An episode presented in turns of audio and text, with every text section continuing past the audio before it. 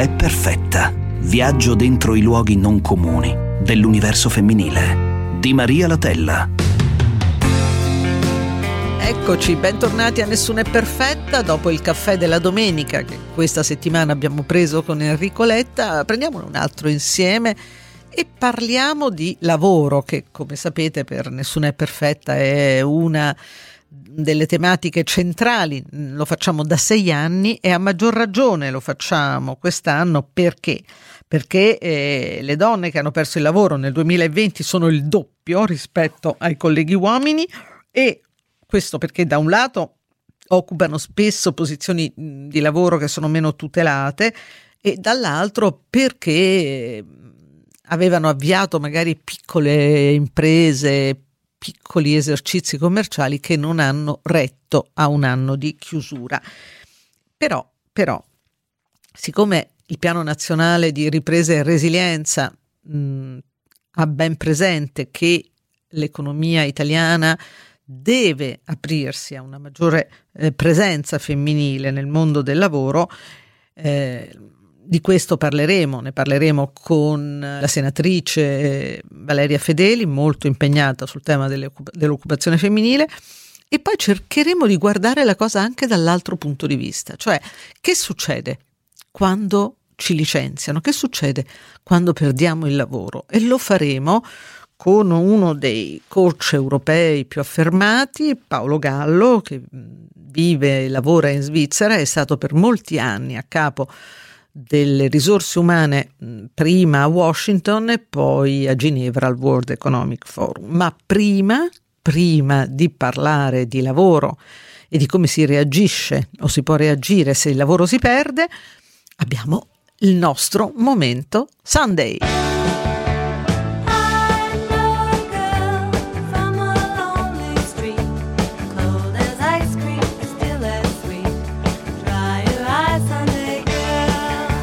Benvenuta, buona domenica Greta Scarano che vedremo a partire da domani, lunedì 3 maggio, in Chiamami ancora amore.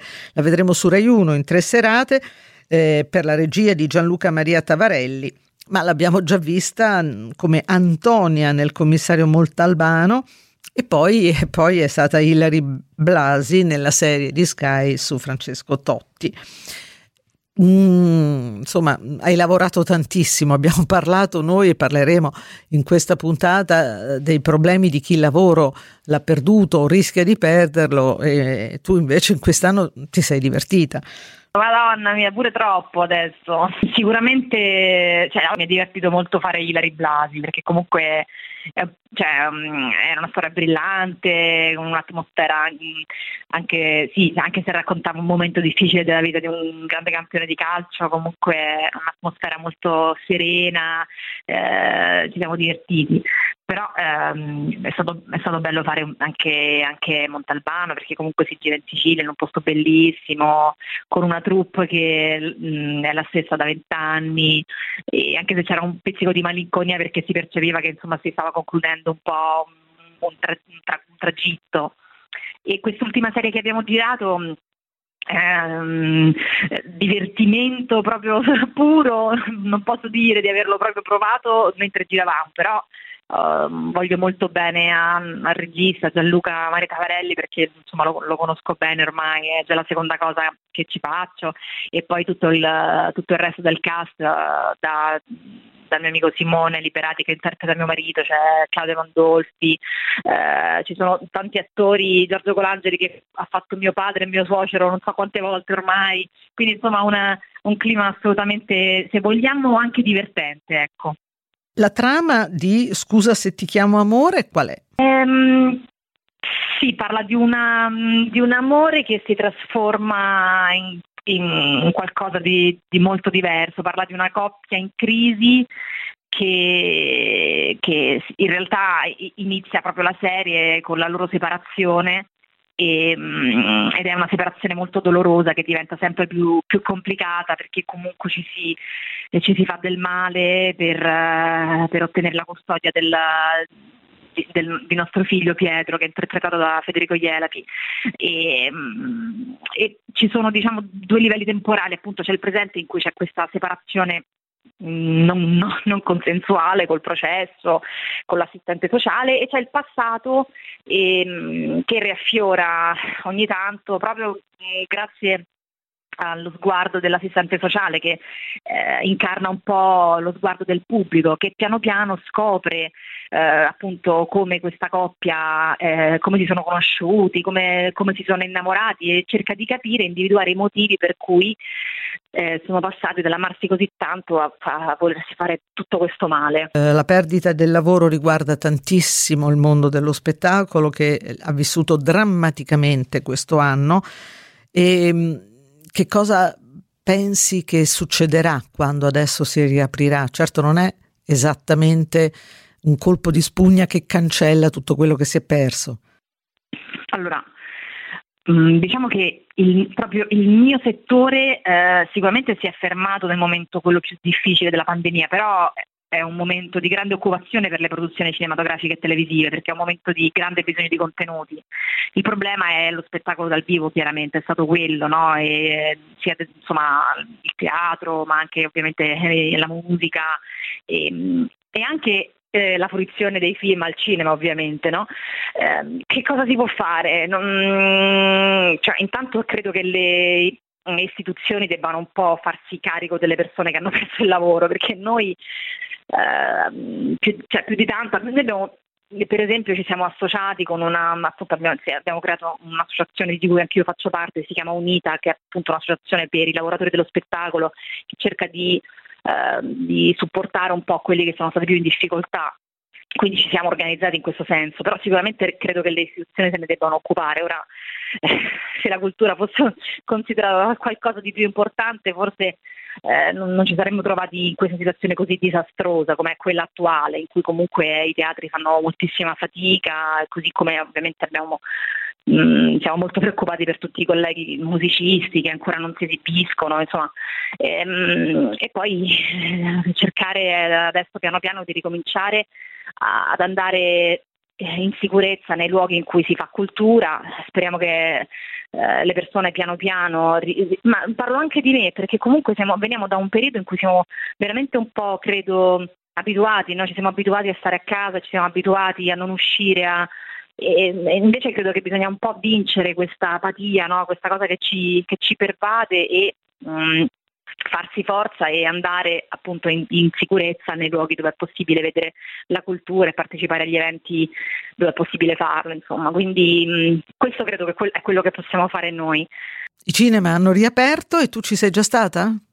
Io ancora non ci sono tornata perché sto lavorando, ma a, a, a brevissimo ci andrò, andrò a vedere Minari a, qui a Roma, al nuovo Sager dove ho visto che lo stanno programmando e, e andrò a vedere anche The Father che credo uscirà, non so, spero da qualche parte, in qualche cinema, magari appunto in lingua originale se c'è. Uh, quindi sì, sicuramente non vedo l'ora perché il cinema mi, man- mi manca molto la fruizione dello spettacolo in sala, ecco. Grazie e buona domenica Greta Scarano che vedremo a partire da lunedì in Chiamami ancora amore su Rai 1 per tre serate per la regia di Gianluca Maria Tavarelli. Grazie, grazie a voi, ciao.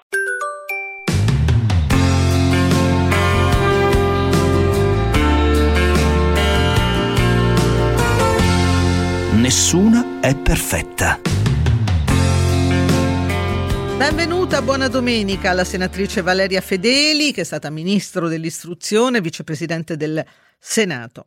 Molto impegnata in questi mesi nella battaglia perché il piano nazionale di ripresa e resilienza tenga presente il fattore occupazione femminile e aiuti quelle donne che sono rimaste senza lavoro o che il lavoro non l'hanno ancora trovato. Senatrice, qual è il suo giudizio sulle misure contenute dal PNRR a favore e a vantaggio delle donne? Beh, intanto considero l'insieme diciamo, degli obiettivi del PNRR assolutamente strategici perché mettono al centro l'obiettivo generale della piena e buona occupazione, in particolare di donne giovani. Ma dov'è il punto, io penso, strategico che è stato inserito? È stata inserita questa norma che si dice norma di condizionalità, e cioè una norma che attraversa tutte e sei le missioni della, del PNRR e questo significa che tutti i progetti per essere finanziati devono darsi l'obiettivo dell'aumento, questo è un punto importante, dell'aumento dell'occupazione femminile e giovanile. Femminile che attraversa ovviamente anche, lo voglio dire in esplicito, l'occupazione giovanile. Questo è il punto, secondo me, di grande innovazione strategico che presuppone tra l'altro l'attuazione della valutazione di impatto ex ante di tutte le misure. Questione eh, diciamo fondamentale per fare che cosa? Intanto per rendere credibile l'attuazione di questa strategia. Secondo, per essere monitorata nel tempo, perché l'obiettivo è anche l'occupazione attesa, stiamo parlando da qui al 2026.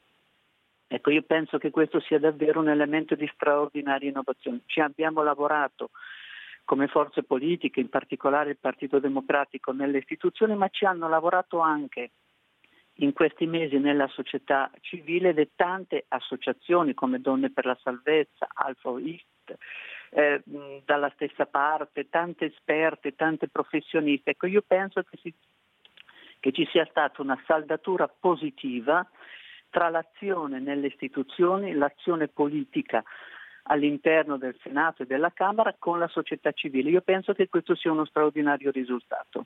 Qual è il rischio che, nonostante eh, la presa di coscienza ormai mi pare condivisa a tutti i livelli, eh, la presa di coscienza secondo la quale non c'è crescita nel paese senza coinvolgimento delle donne, Ebbene, qual è il rischio? Perché sento anche parlando con molti imprenditori piccoli e medi che c'è un po' di titubanza sulla reale capacità italiana di mettere a terra i provvedimenti.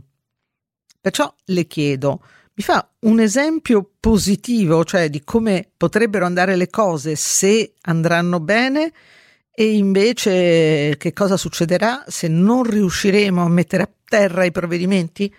Allora, l'esempio positivo è esattamente quello, secondo me, che per mettere a terra, come dice lei, questa norma, secondo me significa fare un tavolo presso la Presidenza del Consiglio di tutte le forze sociali, di tutte le forze economiche, per esempio delle piccole e medie imprese, e sostenerle negli investimenti di cambiamento. Significa sostenerli nell'innovazione digitale, nella transizione ecologica e secondo me anche affrontare, lo dico in esplicito, quello che noi consideriamo, in genere le imprese considerano un costo, ma che invece non lo deve essere, che è quello de- che riguarda diciamo, eh, la capacità delle donne di stare dentro il mercato del lavoro, dentro le imprese, anche nelle fasi di maternità e di fase diciamo, successiva alla nascita del figlio. Allora, per aiutare le piccole imprese, le dico subito che una delle misure su cui io credo si debba andare avanti ulteriormente ad investire è il carico che deve essere fatto dallo Stato non solo sulla costruzione degli asili nido, delle scuole dell'infanzia, eh, diciamo di tutta quella che è la rete di cura, ma anche un sostegno economico diciamo premiale per quelle aziende che esattamente fanno due operazioni, assunzione di donne, di giovani e anche ovviamente da questo punto di vista eh, strumenti di condivisione delle responsabilità. Penso ai eh, congedi di paternità. Ecco, noi dobbiamo sostenerli economicamente, ci deve essere anche un sistema premiale su questo. Questo io lo considero una buona pratica. Ci sono esperienze eh, diciamo in alcune realtà aziendali che questo lo hanno già misurato. Qual è la difficoltà o i, i rischi? Il rischio è che se non c'è una capacità dell'insieme del sistema paese di tenere conto delle differenze esistenti tra piccole e medie imprese, tra grandi imprese, eh, diciamo le differenze tra i diversi settori, ecco, se non si tiene conto di questo e non si rende flessibile gli strumenti di sostegno per questo cambiamento e per l'attuazione diciamo, di questo obiettivo strategico dell'aumento dell'occupazione femminile e giovanile è evidente che diciamo così, noi rischiamo di non avere nella realizzazione eh, i risultati attesi. Ma io penso che da questo punto di vista, come lei dice, c'è un'attenzione generale nel Paese sul fatto che la leva dell'occupazione delle donne e dei giovani è una leva innovativa necessaria.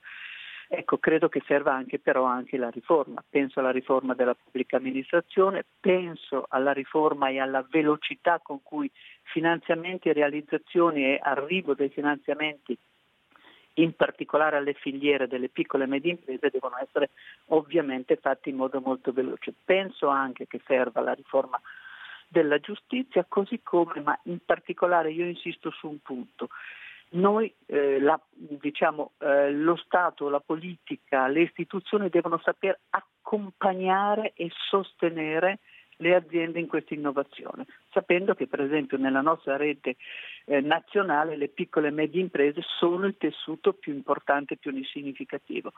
Un elemento ulteriore per accompagnare e mettere a terra, come lei dice, è anche che dal punto di vista del mercato del lavoro noi dobbiamo accompagnare i cambiamenti che servono anche dal punto di vista della formazione del, dei lavoratori e delle lavoratrici, quindi serve anche un grande sostegno nel piano eh, nel PNRR c'è anche questo investimento molto forte sulla qualificazione professionale e sull'innovazione professionale, sull'acquisizione di competenze digitali e non solo, esattamente anche anche per il mondo del lavoro. Credo che questo sia un elemento importante. Grazie, buona domenica alla senatrice Valeria Fedeli.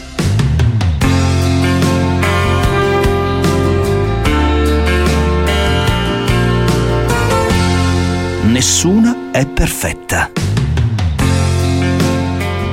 Eccoci, è tornato, è tornato a Nessuna è perfetta Paolo Gallo, ve lo ricordate? il nostro non solo coach ma anche autore di libri di successo, La bussola è uno di quelli che abbiamo citato spesso ma ne ha scritti nel frattempo altri. Un'esperienza internazionale, eh, una delle quali è stata appunto essere a capo delle risorse umane nel World Economic Forum eh, in Svizzera. E benvenuto e bentornato a Nessuna è perfetta Paolo Gallo. Piacere essere di nuovo con voi, grazie mille per avermi invitato di nuovo. Mi ha molto incuriosito, Gallo, un articolo che lei ha scritto eh, sulle eh, quattro cose che si devono sapere prima di perdere il lavoro.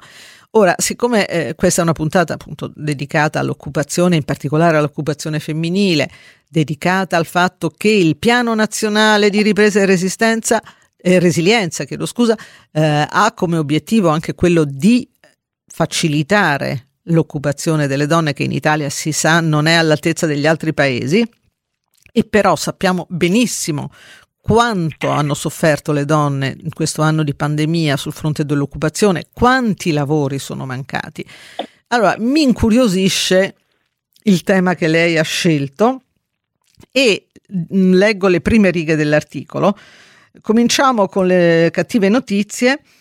Eh, perderete il vostro lavoro oppure il vostro lavoro sarà totalmente diverso in tre o, o cinque anni. La buona notizia, continua il suo articolo Gallo, è che bisognerà reinventarsi. Ora, ho sintetizzato, ma vorrei approfondire. Intanto, perché secondo lei tutti noi perderemo il lavoro, cioè toccando legno, in 4-5 anni. Mm, stiamo parlando anche di un mondo, quello del giornalismo, quello editoriale, che ha ben presente i cambiamenti, ma a parte i casi nostri, di noi giornalisti, perché si perde il lavoro o comunque si cambierà lavoro? Ma, eh, eh, diciamo che eh, ci sono tanti studi e tante statistiche e diciamo, evidenze che ehm, fanno capire come il 50% delle persone in questo momento non abbia delle capacità e delle skills, vengono chiamate, per poter fare i lavori del futuro. E quindi non è che necessariamente uno perde lavoro che venga licenziato, ma che il lavoro che una persona sta facendo cambierà in maniera radicale e sostanziale nei prossimi 3-5 anni e questo presuppone il fatto che uno debba imparare nuovi mestieri, nuove capacità per poter continuare a fare quello che ha fatto prima. E queste sono le brutte notizie. Poi ce ne sono di belle invece. Ecco, andiamo avanti con le belle perché tutti abbiamo bisogno un po' di incoraggiamento. Sì, io credo onestamente ehm, che eh, possiamo prepararci a questo momento nel fare eh, tre cose più una. Iniziamo la più una. La più una sembra una cosa ovvia, però non, non lo è per tutti. Bisogna anche prendersi cura di se stessi. Eh, in altre parole è un momento in cui c'è stato uno studio molto interessante dell'Harvard Business Review che dice che l'86% delle persone ritiene che il proprio stato di salute mentale e fisica sia nettamente peggiorata negli scorsi 12 mesi. Questo con un'indagine fatta in 46 paesi del mondo. E quindi eh, diventa chiaro come questa pandemica, anche se una persona magari non ha preso il Covid, ha comunque avuto delle ripercussioni molto sostanziali sulla salute mentale, fisica, spirituale e motivazionale delle persone. Quindi la prima cosa, uno deve prendersi cura di se stesso. La seconda cosa è adopero un'analogia. Eh, se, fo- se, una persona fosse un portfolio manager, in altre parole una persona che lavora in banca deve aumentare il valore della, del portafoglio che uno gestisce. Lo deve, poniamo uno a 100, deve aumentarlo a 110 o 120. Ecco, se una persona dovesse aumentare il proprio valore, come fai? Come è possibile fare aumentare il proprio valore? E secondo me ci sono tre elementi chiave che possono spiegare. Il primo, quello di aumentare le proprie conoscenze, il proprio sapere, le proprie capacità nel continuare ad apprendere, ma queste conoscenze poi devono essere rapportate a qualcosa di concreto. Io un po' scherzando dico se io so memoria anche tutte le ricette della cucina italiana, però non so cucinare niente, e la mia conoscenza diventa sterile, quindi deve essere anche eh, diciamo, comprovata dai fatti. Seconda cosa da fare è quello di continuare a mantenere e a sviluppare delle relazioni fiduciarie eh, con le persone. Non sto parlando di raccomandazioni, ma sto parlando di eh, coltivare con fiducia e con integrità delle relazioni personali anche e soprattutto al di fuori del proprio ambiente di riferimento. La terza quella di proteggere la propria reputazione in maniera stellare, in maniera mm. continua, perché la propria reputazione secondo me è sostanzialmente la, forse la cosa più importante che poi noi offriamo nel mercato del lavoro. Tutto questo mh, mm, necessita concentrazione e necessita mm, una riflessione, mentre spesso eh, quando si ha paura di perdere il lavoro, Paolo Gallo, si perde anche lucidità, si ha, si ha paura appunto. E che si fa in questo stato? Come si recupera lucidità? Beh, eh, questa è una domanda molto importante e, e peraltro mi riguarda personalmente perché a me è capitato una volta che del lavoro so perfettamente quanto sia doloroso questa esperienza, no? Um, però credo che la cosa importante sia quella di mm, magari non eh, combattere contro l'organizzazione o contro il capo che ti ha fatto fuori, quanto piuttosto uh, fare una domanda molto semplice a se stessi. Io in cosa sono bravo? Cosa so fare che serve agli altri?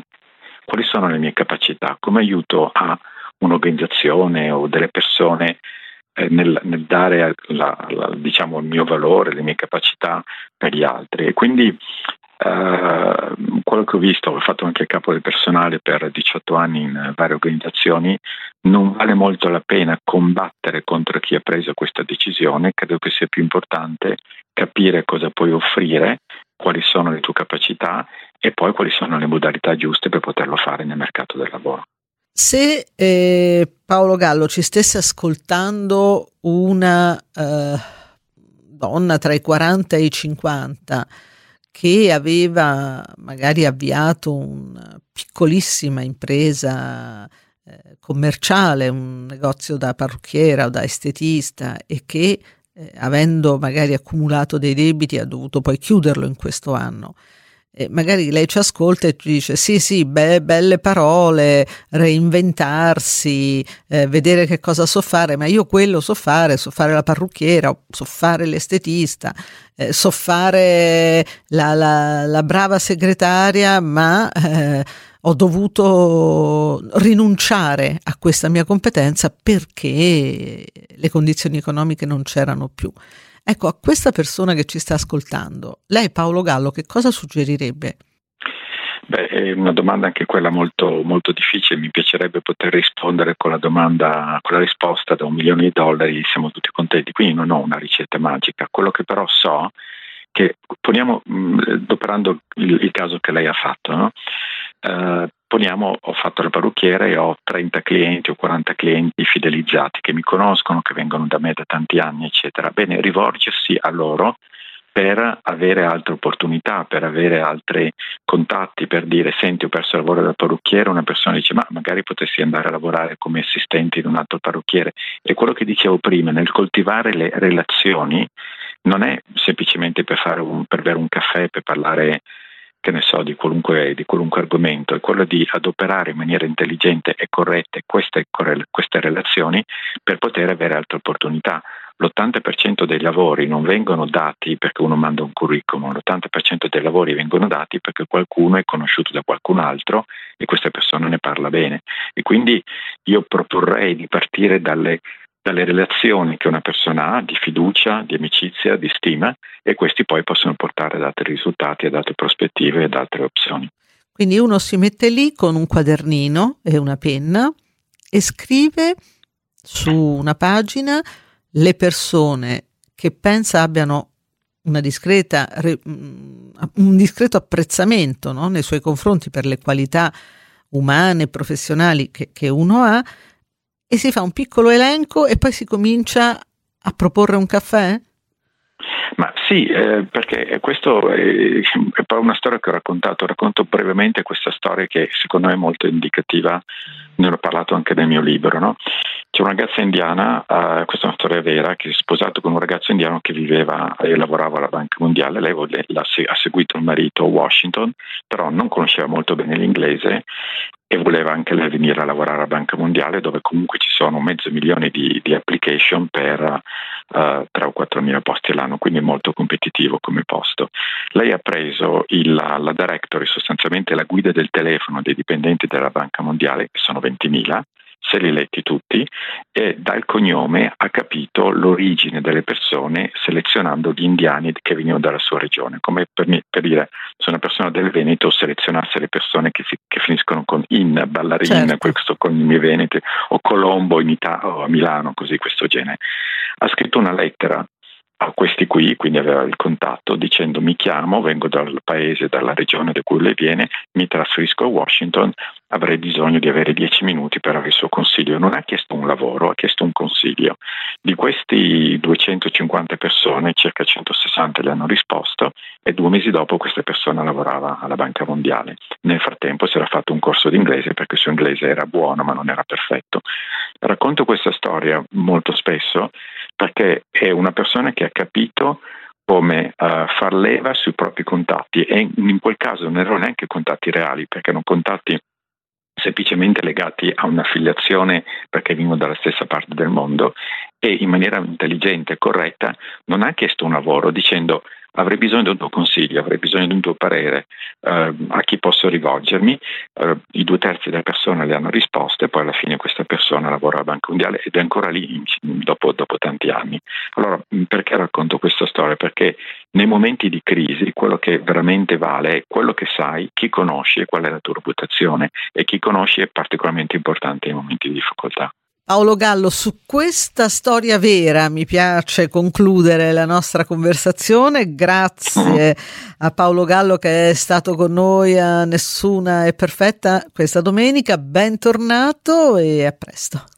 Grazie ancora. Grazie a tutti per averci seguito. Buona domenica. Noi torniamo domenica prossima con il caffè della domenica e poi Nessuna è perfetta.